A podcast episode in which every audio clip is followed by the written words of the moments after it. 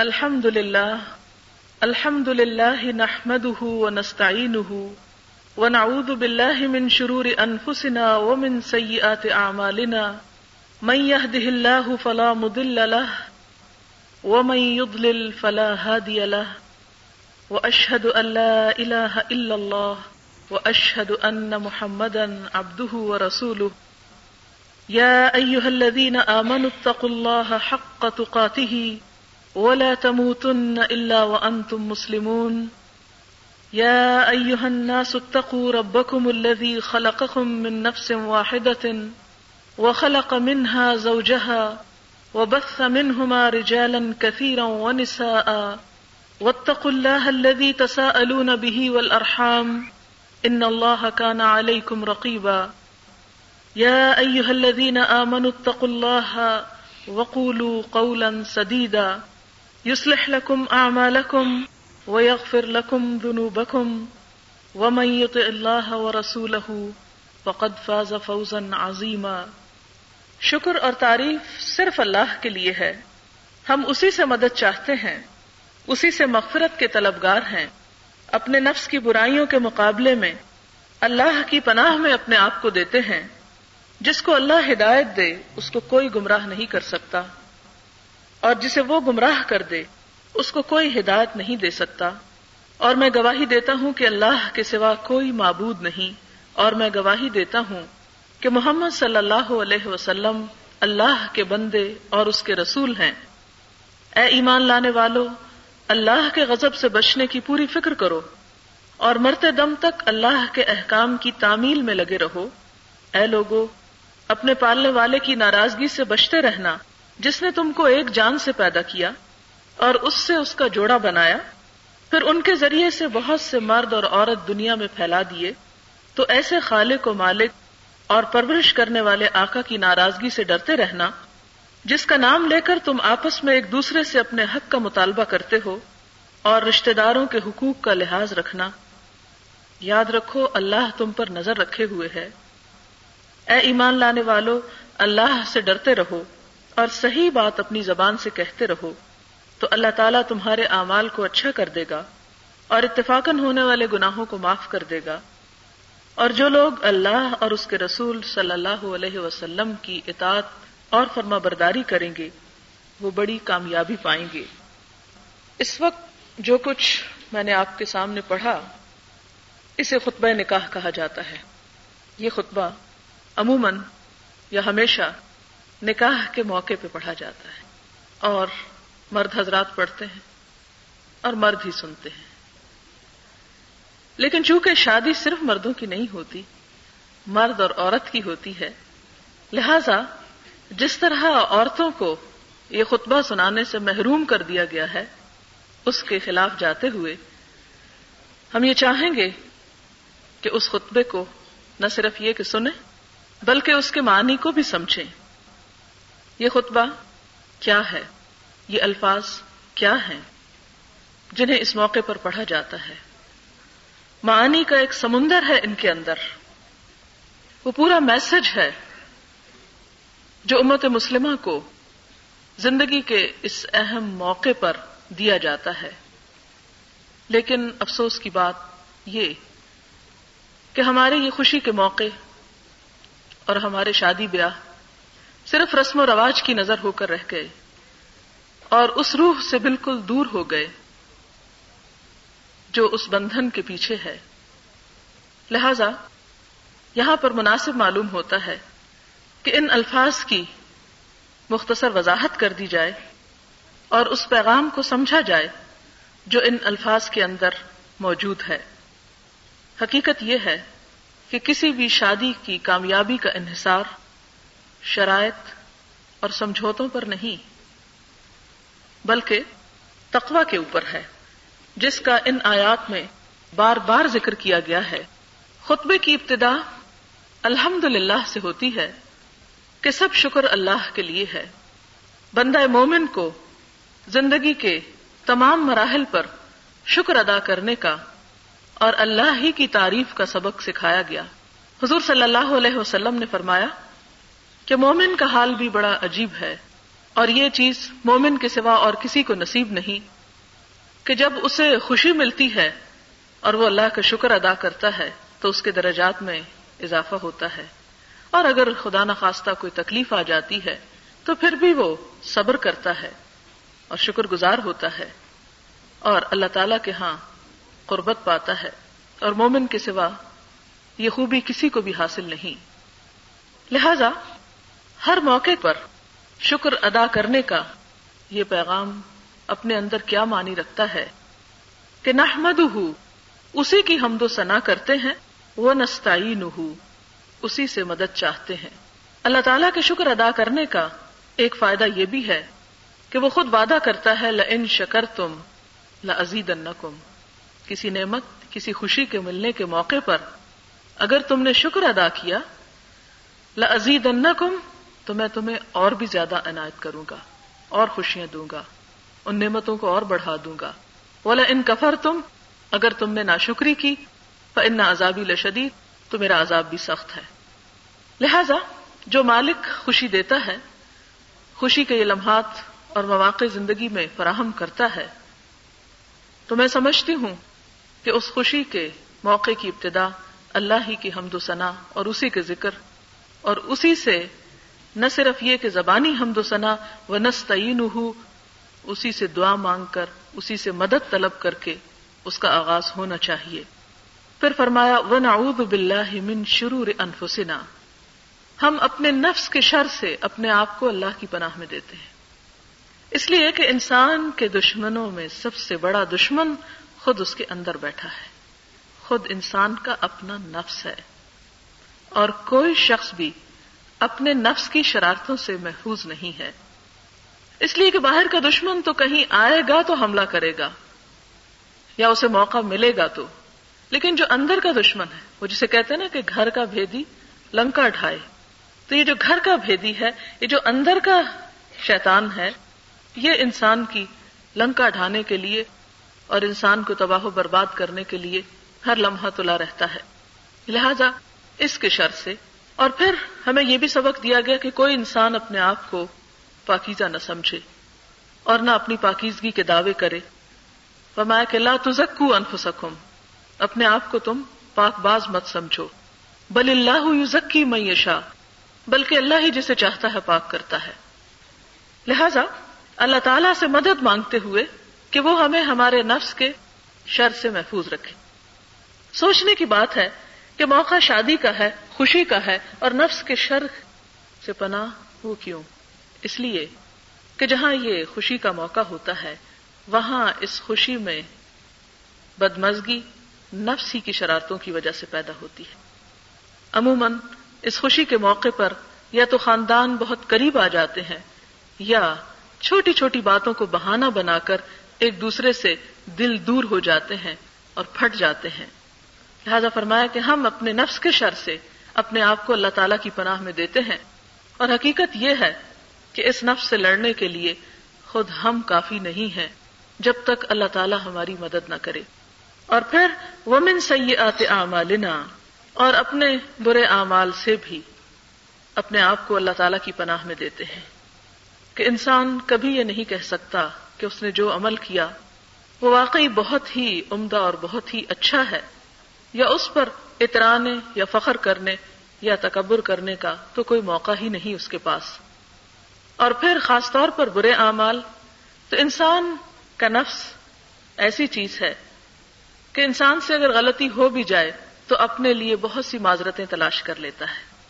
جس کے بارے میں قرآن پاک میں آتا ہے، بل انسان اعلی نفسی ہی بصیرہ ولو القا معذیرہ بلکہ انسان اپنے نفس، اپنے آپ کو خوب جانتا ہے، خوب دیکھتا ہے۔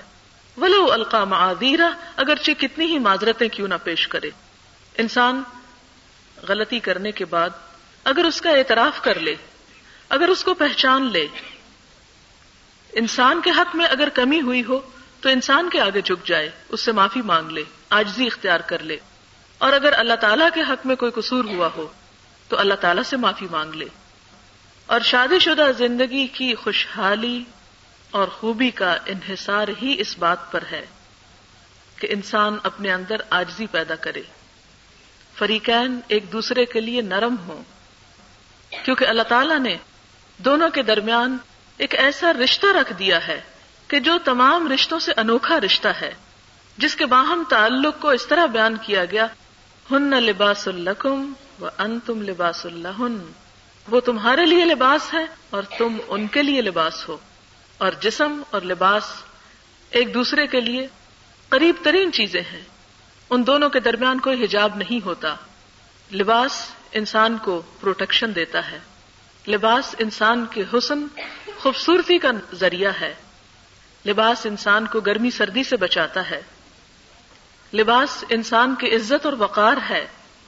تو شوہر بیوی کے لیے اور بیوی شوہر کے لیے یہی مقام رکھتے ہیں۔ اور پھر چونکہ دونوں انسان ہیں، خطا ہونا لازم ہے، کیونکہ وہ انسان کی رگ رگ میں ہے۔ اور جس کے بارے میں خود اللہ تعالیٰ جس نے ہمیں پیدا کیا، اس نے خود ہمیں بتایا کہ اگر تم خطائیں نہ کرو، تو میں ایسے لوگ پیدا کر دوں کہ جو خطائیں کریں اور معافی مانگے۔ کیونکہ اللہ تعالیٰ کو معافی مانگنے والے اور توبہ کرنے والے اور رجوع کر لینے والے بہت پسند ہیں، بہت اچھے لگتے ہیں۔ اور اللہ تعالیٰ کسی بات سے اتنا خوش نہیں ہوتا، جتنا اس بات سے کہ کوئی بندہ غلطی کر کے پلٹ آئے۔ اور اس کی مثال اس سے دی گئی کہ جیسے ایک صحرا میں کسی انسان کی اونٹنی کھو جائے اور اس پر اس کی زندگی کا انحصار ہو اور وہ مایوس ہو کر لیٹ جائے کہ اچانک دیکھے کہ اس کا اونٹ سامنے آ گیا ہے۔ وہ کھوئی ہوئی چیز اسے واپس مل گئی ہے۔ اس وقت اس شخص کی خوشی کا کیا اندازہ ہو گیا فرمایا کہ اللہ تعالیٰ کو ایک بندے کی توبہ پر اس سے بھی زیادہ خوشی ہوتی ہے۔ اور وہ دن کی خطائیں کرنے والوں کو پکارتا ہے کہ رات کو لوٹ آؤ یعنی معافی مانگ لو۔ اور میں تمہیں معاف کر دوں گا، اور مجھے اس بات کی کوئی پرواہ نہیں۔ اور رات کے خطا کار کو پکارتا ہے کہ دن میں لوٹ آؤ۔ تم مجھ سے معافی مانگو، میں تمہیں معاف کرنے کی وسط رکھتا ہوں، اور مجھے اس بات کی کوئی پرواہ نہیں کہ کسی کا گناہ کتنا بڑا ہے۔ لیکن کوئی لوٹے تو صحیح، کوئی پلٹے تو صحیح۔ یہی آجزی کا سبق اس خطبے کی ابتدا میں دیا گیا۔ کہ اللہ ہم اپنے برے اعمال سے، جو غلطیاں ہم سے ہو جائیں، جو خطائیں ہم سے ہو جائیں، تو ان کے باوجود ہمیں اپنی رحمت کے سائے تلے جگہ عطا کر اور ہمیں اپنی پناہ دے۔ پھر فرمایا میں یہ دل ہوں اللہ و میں دل فلاں ہادی اللہ کہ جسے اللہ تعالیٰ گمراہ کر دے، اسے کوئی ہدایت دینے والا نہیں اور جسے وہ ہدایت دے، اسے کوئی بھٹکانے والا نہیں۔ یہ کہہ کر یہ واضح کر دیا گیا کہ اللہ تعالی کے سوا ہدایت اور رہنمائی کہیں اور سے نہیں مل سکتی۔ انسان کا اصل رہنما، اصل خیر خواہ اللہ تعالی کی ہی ذات ہے۔ اور پھر انسان جس کا اپنا علم انتہائی محدود ہے، جو خود بھی حقیقت کو نہیں جانتا، اور جس کے بارے میں فرمایا کہ ولا یحیطون بشیء امن علم ہی اللہ بماشا علم تو دور کی بات، اس کے علم میں سے ایک قطرہ بھی انسان کے پاس نہیں۔ مگر اتنا ہی کہ جتنا اللہ تعالیٰ چاہے۔ لا یحیطون احاطہ کر ہی نہیں سکتے۔ اللہ بماشا مگر جتنا اللہ تعالیٰ جس کے لیے جو پسند کرے، جس کو جو دینا چاہے۔ اسی لیے حضور صلی اللہ علیہ وسلم کو بھی یہ دعا سکھائی گئی، وقل رب زدنی علما۔ اور آپ کہہ دیجیے کہ اے میرے رب، میرے علم کو زیادہ کر دے، علم میں اضافہ کر دے۔ کیونکہ یہ اللہ کی نعمتوں میں سے بڑی نعمت ہے۔ لہذا انسان اپنے آگے کا کچھ نہیں جانتا، اپنے مستقبل کو بھولا ہوا ہے۔ ہم زندگی میں کتنے ہی تجربات سے گزرتے ہیں اور سوچتے ہیں اب غلط کی آئندہ یہ نہیں کریں گے۔ اور یہاں سے ہم نے خطا کھائی، پھر ایسا نہیں کریں گے۔ لیکن کتنی ہی مرتبہ ایک ہی طرح جیسی خطائیں کرتے چلے جاتے ہیں۔ لہذا ہمارا علم ادھورا، ہمارا تجربہ ادھورا۔ ہماری معرفت کم، ہم نہ مستقبل کو جانے، نہ ماضی کو جانے۔ لہذا ہماری عقل کس کی رہنمائی کر سکتی ہے؟ کسی کی نہیں۔ وہ رہنمائی دراصل اللہ سبحان تعالی کی ذات ہی کرتی ہے۔ لہذا انسان کو سب سے کاٹ کر اللہ تعالی کی طرف مائل کر دیا گیا اور اس کی طرف اس کو رجوع کرایا گیا۔ وہ ہدایت دے گا، وہاں سے مانگو۔ اگر وہاں سے نہ ملی تو کہیں اور سے نہیں مل سکتی۔ اور اگر وہ دے دے رستہ تو پھر ساری دنیا میں مل کے بھٹکانا چاہے تو نہیں بھٹکو گے۔ لیکن اگر اپنے نفس پہ بھروسہ کرتے ہوئے یا اپنے آپ کو سمجھو کہ ہم درست کر رہے ہیں یا ہم سب جانتے ہیں کہ درست کیا ہے اور غلط کیا ہے، تو ایسی صورت میں پھر اگر تم اللہ تعالی کی رہنمائی کی ضرورت محسوس نہ کرو تو پھر تمہیں رہنمائی مل بھی نہیں سکتی۔ اس کے بعد آپ دیکھیں کہ پھر یہاں کلمہ پڑھا جاتا ہے۔ اشد اللہ الہ الا اللہ اشد اللہ محمد ابدہ و رسول اس کلمے میں کیا ہے اور انسان کو اس موقع پہ یہ کلمہ کیوں پڑھوایا جاتا ہے؟ اس کی بنیادی وجہ یہ ہے کہ زندگی میں تین موڑ بڑے اہم ہوتے ہیں۔ تین موقع بہت اہم ہوتے ہیں اور ان تینوں مواقع پر کلمہ پڑھا جاتا ہے۔ ایک تو انسان کے دنیا میں آنے کے وقت کہ جب وہ پیدا ہوتا ہے، چند گھنٹے ہی گزرتے ہیں کہ اس کو پاک صاف کر کے اس کے ایک کان میں آزان دی جاتی ہے اور دوسرے میں اقامت کہی جاتی ہے۔ اور اس میں یہی کلمہ اشد اللہ الہ الا اللہ اشد ان محمد و رسول دہرایا جاتا ہے۔ پھر اس کے بعد جب دنیا سے انسان رخصت ہوتا ہے، تو اس وقت بھی اس کے لیے کلمہ پڑھا جاتا ہے۔ افضل تو یہی ہوتا ہے کہ مرنے والا خود پڑھے، کیونکہ یہ کہا گیا کہ جس کے ابتدائی کلام کلمہ ہوا اور انتہائی آخری کلام کلمہ ہوا، تو جنت میں جانے سے اسے کوئی چیز روک نہیں سکتی۔ لیکن یہ بھی خوش قسمت لوگوں کو ہی نصیب ہوتا ہے۔ اور انہیں کو ہوتا ہے جنہیں دنیا میں اس سے پیار ہو یا اس کی اہمیت کا اندازہ ہو یا ان کے دل میں یہ اترا ہوا ہو۔ کیونکہ جو بات دل میں اترتی ہے، وہ پھر زبان پہ آ ہی جاتی ہے۔ اور پھر تیسرا اہم موقع انسان کا شادی کا ہوتا ہے۔ تو اس موقع پر بھی اسے یہ احساس دلایا گیا کہ تم کون ہو، تم دراصل اللہ کے بندے ہو۔ اور اس موقع پر تمہارے اس نکاح یا اس بندھن کی بنیاد بھی اللہ کا دین ہی ہے، کیونکہ نکاح کے موقع پر بھی وہ ساری تعلیمات دے دی گئی کہ کہاں کہاں نکاح ہو سکتا ہے، کس کے ساتھ ہو سکتا ہے، کس کے ساتھ نہیں ہو سکتا۔ ایک مسلمان اور کافر کا نہیں ہو سکتا۔ لہذا یہ نہیں ہو سکتا کہ ایک مسلمان عورت کسی کافر سے نکاح کر رہی ہو اور اس موقع پر یہ کلمہ بھی پڑھے۔ تو خود ہی ایک رکاوٹ ڈال دی گئی کہ نہیں، تم سوچو، احساس کرو کہ تم ہو کون، تم کہاں جا رہے ہو۔ تو سب سے پہلے تم اللہ کے بندے ہو اور پھر اس بات کی بھی گواہی دو کہ تمہارے آقا اور حبیب اور رہنما محمد صلی اللہ علیہ وسلم ہیں اور ان کی حیثیت کیا ہے؟ ابدہ و رسولو کہ وہ اس کے بندے بھی ہیں اور اس کے رسول بھی ہیں۔ پھر اس کے بعد جس چیز کی طرف توجہ دلائی گئی، وہ ہے یا الذین آمنو اے لوگوں جو ایمان لے آئے ہو سب ایمان کا دعوی کرتے ہیں، کیا کرو؟ اتق اللہ اللہ سے ڈرو۔ موقع نکاح کا ہے اور اللہ سے ڈرنے کا حکم دیا جا رہا ہے۔ تقوا کیسا تقوا حق کا ہی جیسا اس سے ڈرنے کا حق ہے۔ صرف زبان سے نہ کہو کہ ہم اللہ سے بہت ڈرتے ہیں، بلکہ عملی طور پر تقوا کا مظاہرہ کرو۔ ولا تم تن اللہ و تم مسلمون۔ اور تمہاری موت نہ آئے، مگر اس حال میں کہ تم مسلمان ہو، اطاعت گزار ہو۔ اس لیے کہ نکاح کے بعد جو پھر اہم ترین موڈ انسان کا رہ جاتا ہے، وہ دنیا سے رخصتی کا ہے۔ لہذا ایک گھر سے رخصت ہوتے ہوئے جو پیغام تمہیں دیا جا رہا ہے، وہ یہ کہ تم خدا کے وفادار، اطاعت گزار اور تابے دار بندے بن کر رہو۔ سب سے بڑا حق تم پر تمہارے رب کا ہے، تمہارے خالق اور تمہارے آقا کا ہے۔ اس آیت میں بھی اور اس کے بعد کی آیتوں میں بھی بار بار تقوا کی بات کی گئی۔ تقوا کیا چیز ہے؟ حضرت عمر رضی اللہ تعالی عنہ، جو خود بھی بہت عالم تھے، کتاب اللہ کو بہت زیادہ جاننے والے تھے، انہوں نے ایک یہودی عالم جو مسلمان ہوئے کا ان سے پوچھا کہ تقوا کیا ہے؟ انہوں نے کہا کہ عمر، کبھی کسی خاردار جنگل سے تمہارا گزر ہوا؟ کہاں کئی دفعہ اتفاق ہوا، پھر کیسے گزرے؟ اپنے دامن کو بچاتے ہوئے۔ کہ کہیں کوئی کانٹا نہ الجھ جائے اور دامن تار تار نہ ہو جائے۔ پر یہی تقوا ہے کہ اس دنیا سے گزرتے ہوئے تم اپنا دامن سمیٹ کر گزرو تاکہ کوئی چیز تمہارے ایمان کے رستے میں خلل انداز نہ ہو، تمہیں تمہارے رب سے دور نہ کر دے۔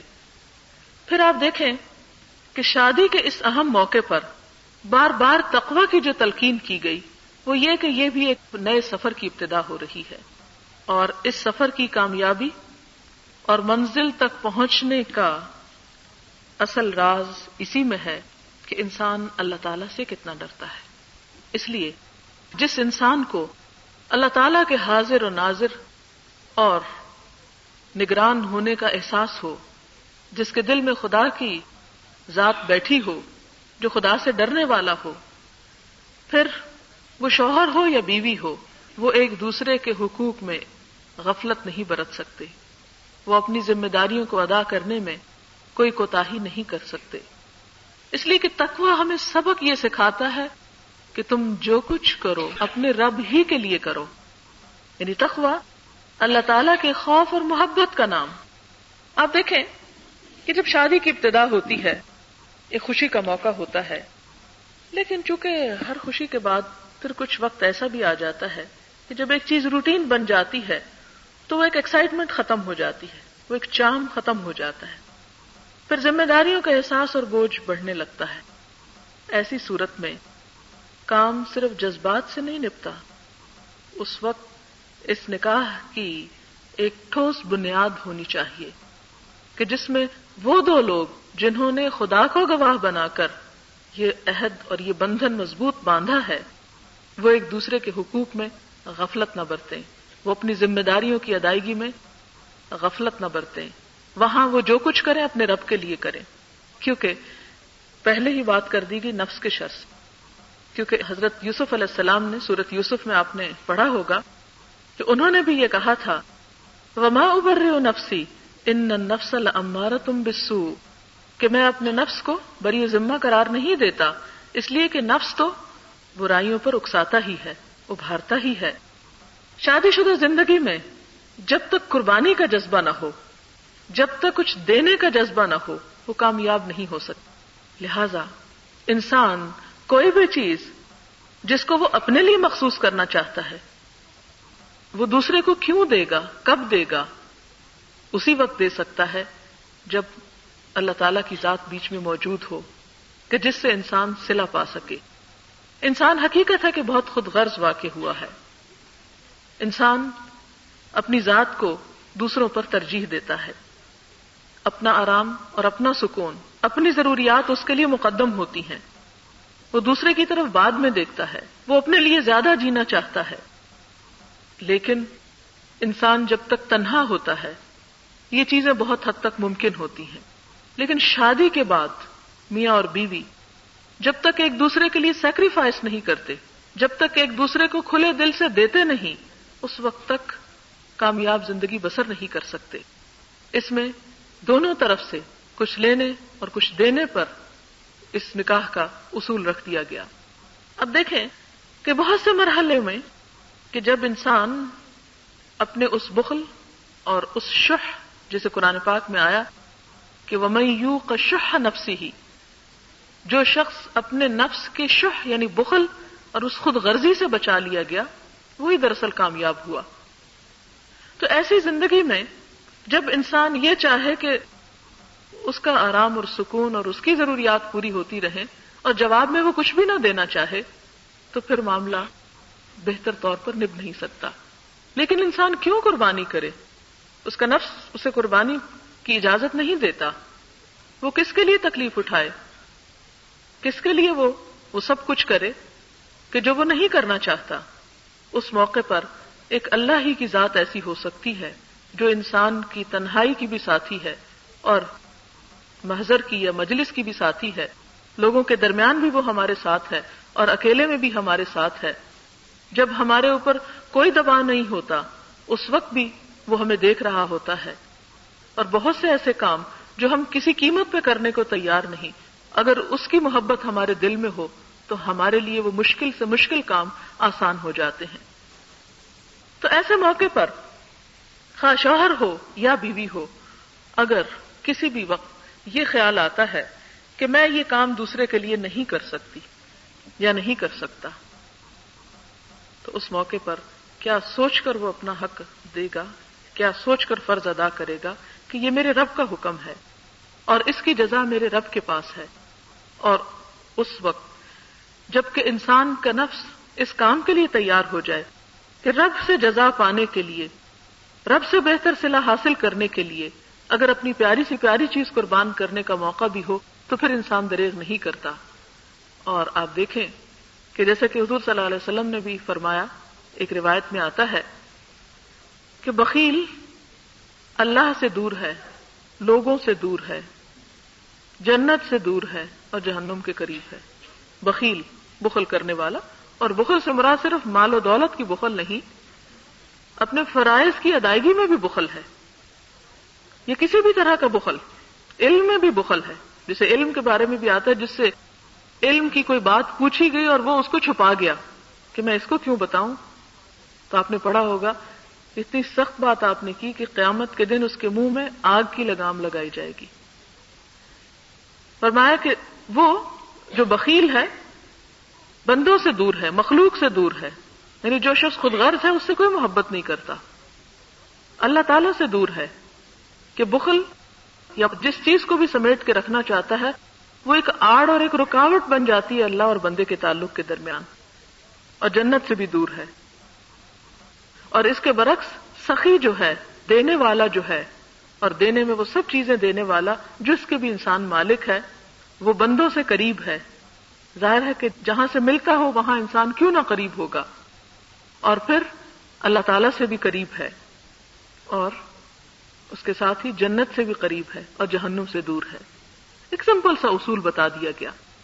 تو یہاں پر تقوی کا جو سبق دیا گیا، وہ یہ کہ انسان اللہ کا ڈر رکھتے ہوئے اس زندگی میں قدم رکھے۔ جہاں پر وہ اپنی ذمہ داریوں کو صحیح طور پر نبھا سکے۔ حقیقت یہ ہے کہ ہمارے معاشرے میں کچھ عرصے سے ایک ایسی سوچ پیدا ہو گئی ہے اور خصوصاً خواتین کے اندر پیدا ہو گئی ہے کہ وہ ہر طرح کے حقوق سے محروم ہیں اور انہیں حقوق حاصل کرنے ہیں۔ اور حقوق حاصل کرنے کی دوڑ میں ایک دوسرے کی عزت، احترام، مروت، وہ سب جذبات سے آری ہوتے چلا جا رہا ہے ہمارا معاشرہ۔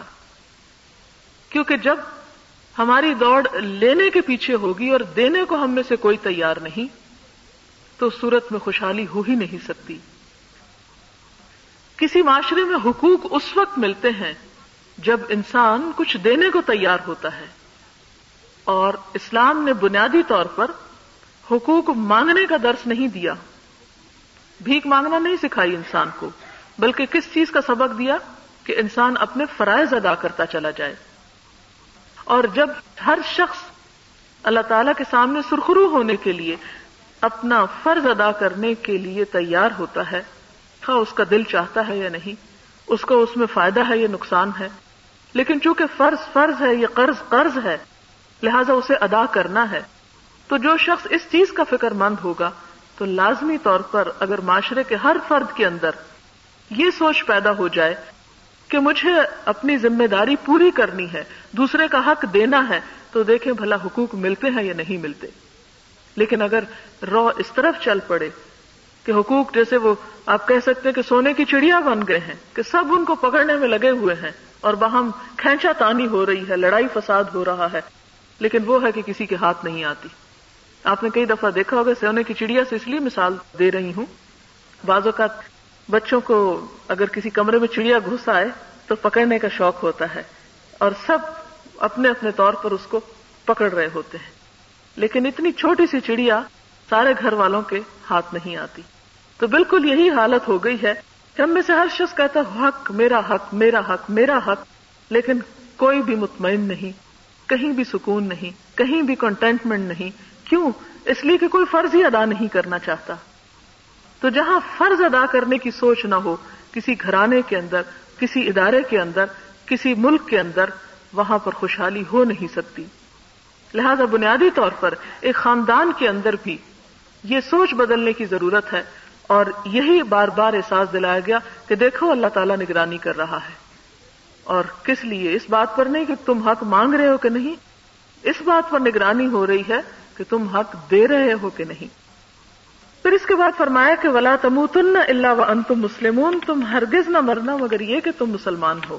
اب دیکھیں کہ جب تک انسان تنہا ہوتا ہے، اپنی نماز، روزہ، اپنی نیکی بدی، اس کا وہ خود ذمہ دار ہوتا ہے۔ اور اگر اچھی سوچ ہو تو انسان اپنے آپ کو سنبھال لیتا ہے۔ لیکن شادی کے بعد انسان صرف اپنا ذمہ دار نہیں ہوتا۔ شوہر بیوی کا اور بیوی شوہر کی ذمہ دار ہو جاتی ہے۔ وہ صرف اپنے آپ کو نہیں، بلکہ ایک دوسرے کو یا تو خیر کی طرف لے جاتے ہیں یا پھر ایک دوسرے کی کمپنی ان کو شر کی طرف لے جاتی ہے۔ حقیقت یہ ہے کہ اللہ تعالیٰ نے ہمیں ایک بہترین اصول دے دیا ہے اور وہ یہ کہ اللہ تعالیٰ کے حکم کے مقابلے میں کسی دوسرے کا حکم نہیں مانا جائے گا۔ جہاں اللہ تعالیٰ کا حکم موجود ہے، وہاں نہ شوہر کا، نہ ماں باپ کا، نہ اولاد کا، نہ رشتہ داروں کا کسی کا بھی حق نہیں۔ وہاں اللہ ہی کا حق سب سے مقدم ہے۔ اس لیے کہ اللہ تعالیٰ کے احسانات ہم پر سب سے زیادہ ہیں۔ جو کچھ ہمیں ہمارے رب نے دیا شوہر کس نے دیا؟ شوہر بھی تو اللہ تعالیٰ ہی نے دیا۔ دنیا کی اور نعمتیں کس نے دیا اولاد دی تو وہ کس نے دی؟ سب کچھ اس نے دیا۔ لہذا سب سے زیادہ شکر گزار ہونا اور اطاعت گزار ہونا اسی کا حق ہے۔ پھر ہمیں یہ سوٹ نہیں کرتا کہ ہم اس کو ناراض کر کے دوسروں کو راضی کرتے رہیں۔ اور یہ یاد رکھیے کہ جب کوئی بندہ اللہ کو ناراض کر کے دنیا کو راضی کرنے کی کوشش کرتا ہے تو اللہ تعالیٰ اس کی دنیا بھی بگاڑ دیتا ہے۔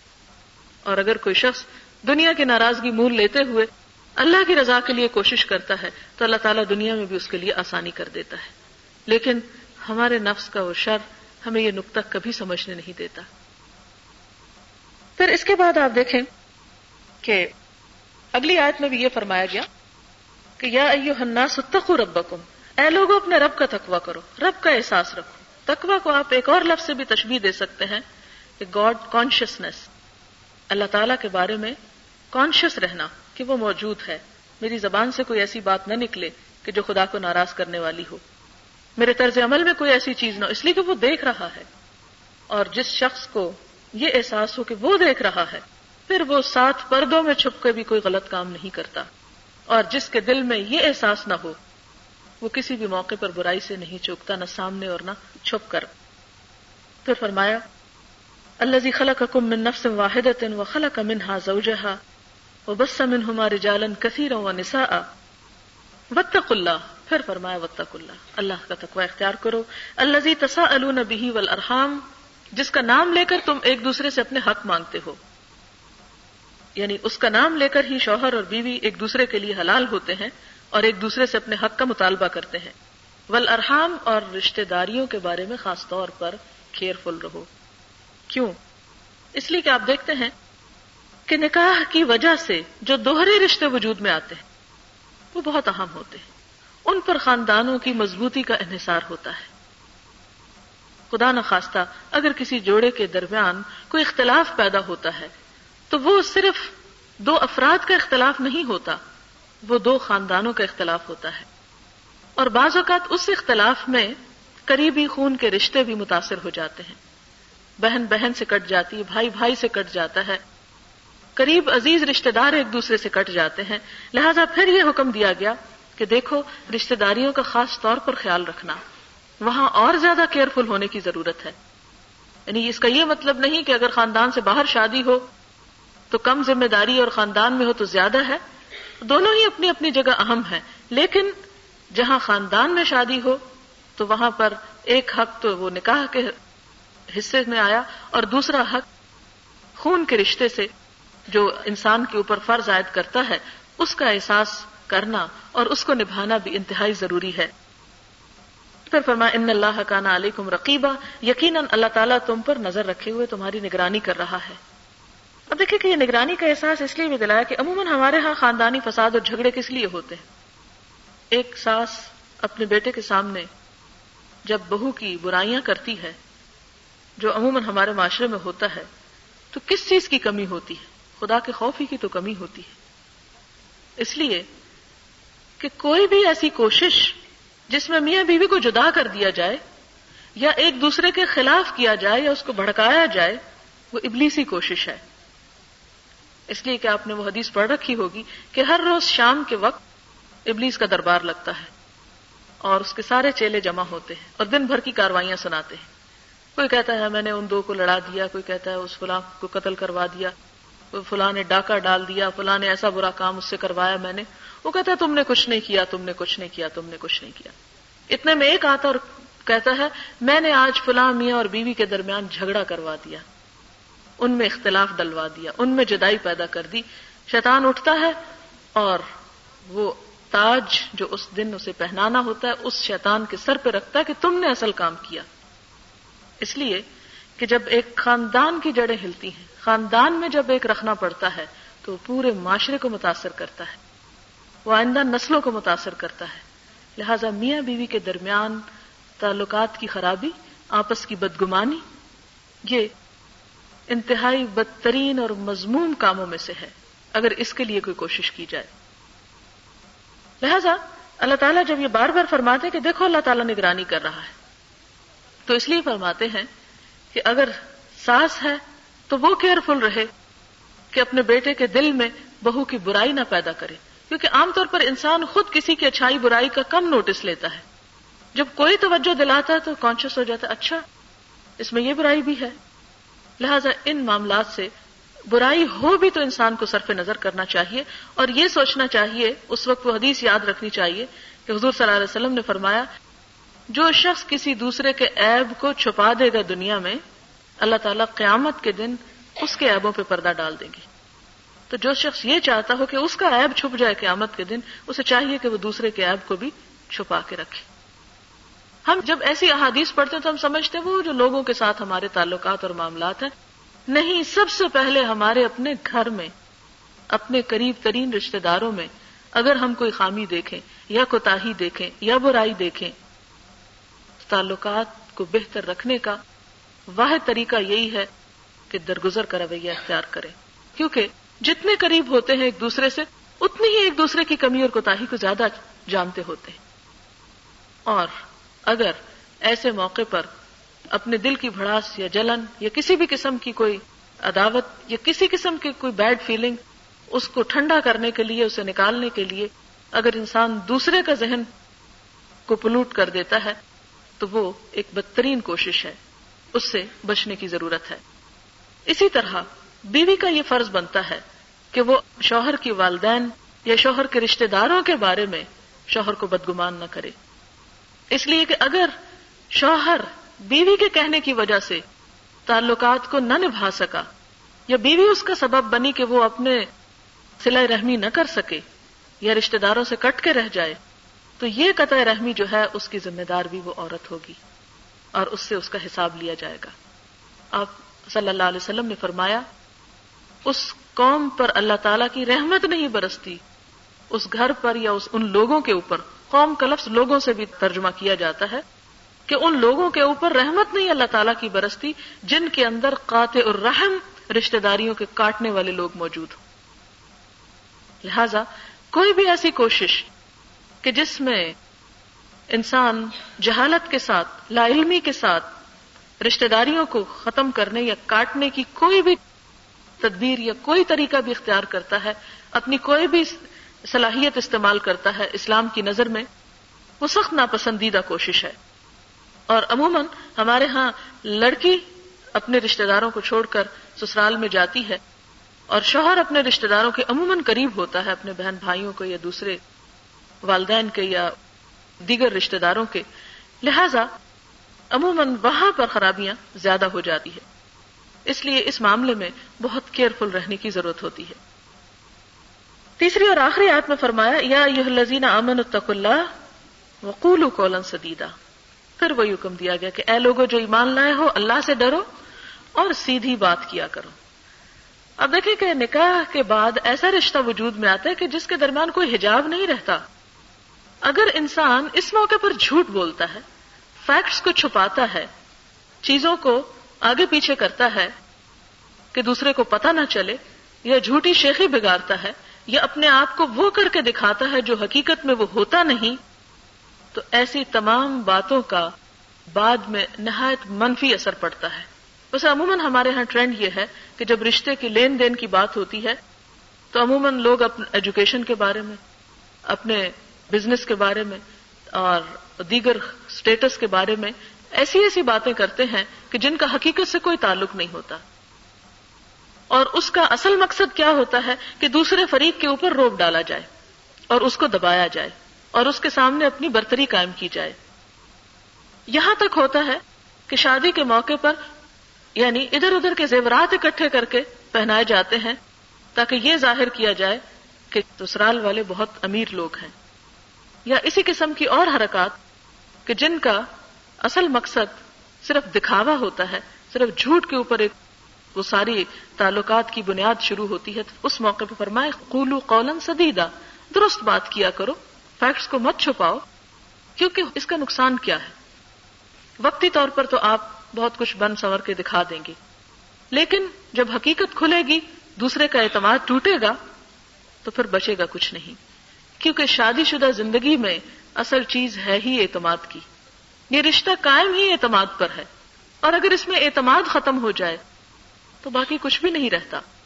اور جب انسان جھوٹ پر اس رشتے کی بنیاد رکھتا ہے، تو اس میں نہ تو برکت ہوتی ہے اور نہ ہی پھر اس کے بعد اس میں کسی خیر خواہی یا بہتری کی کوئی توقع کی جا سکتی ہے۔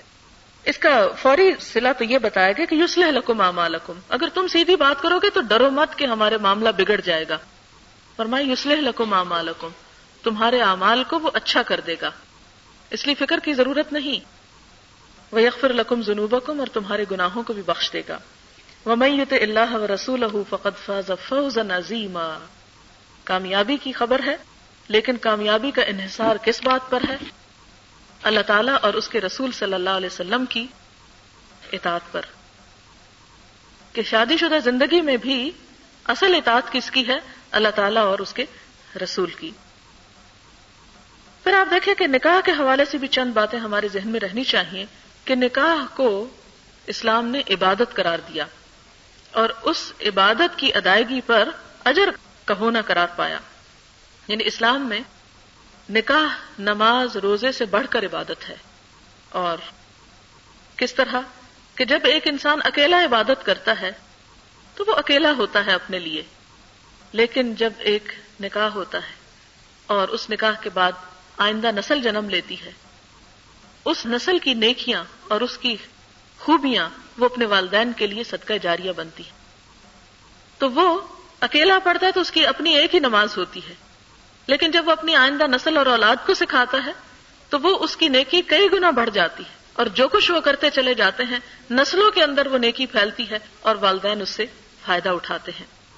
اور پھر آپ صلی اللہ علیہ وسلم نے یہ بھی فرمایا کہ نکاح میری سنت ہے۔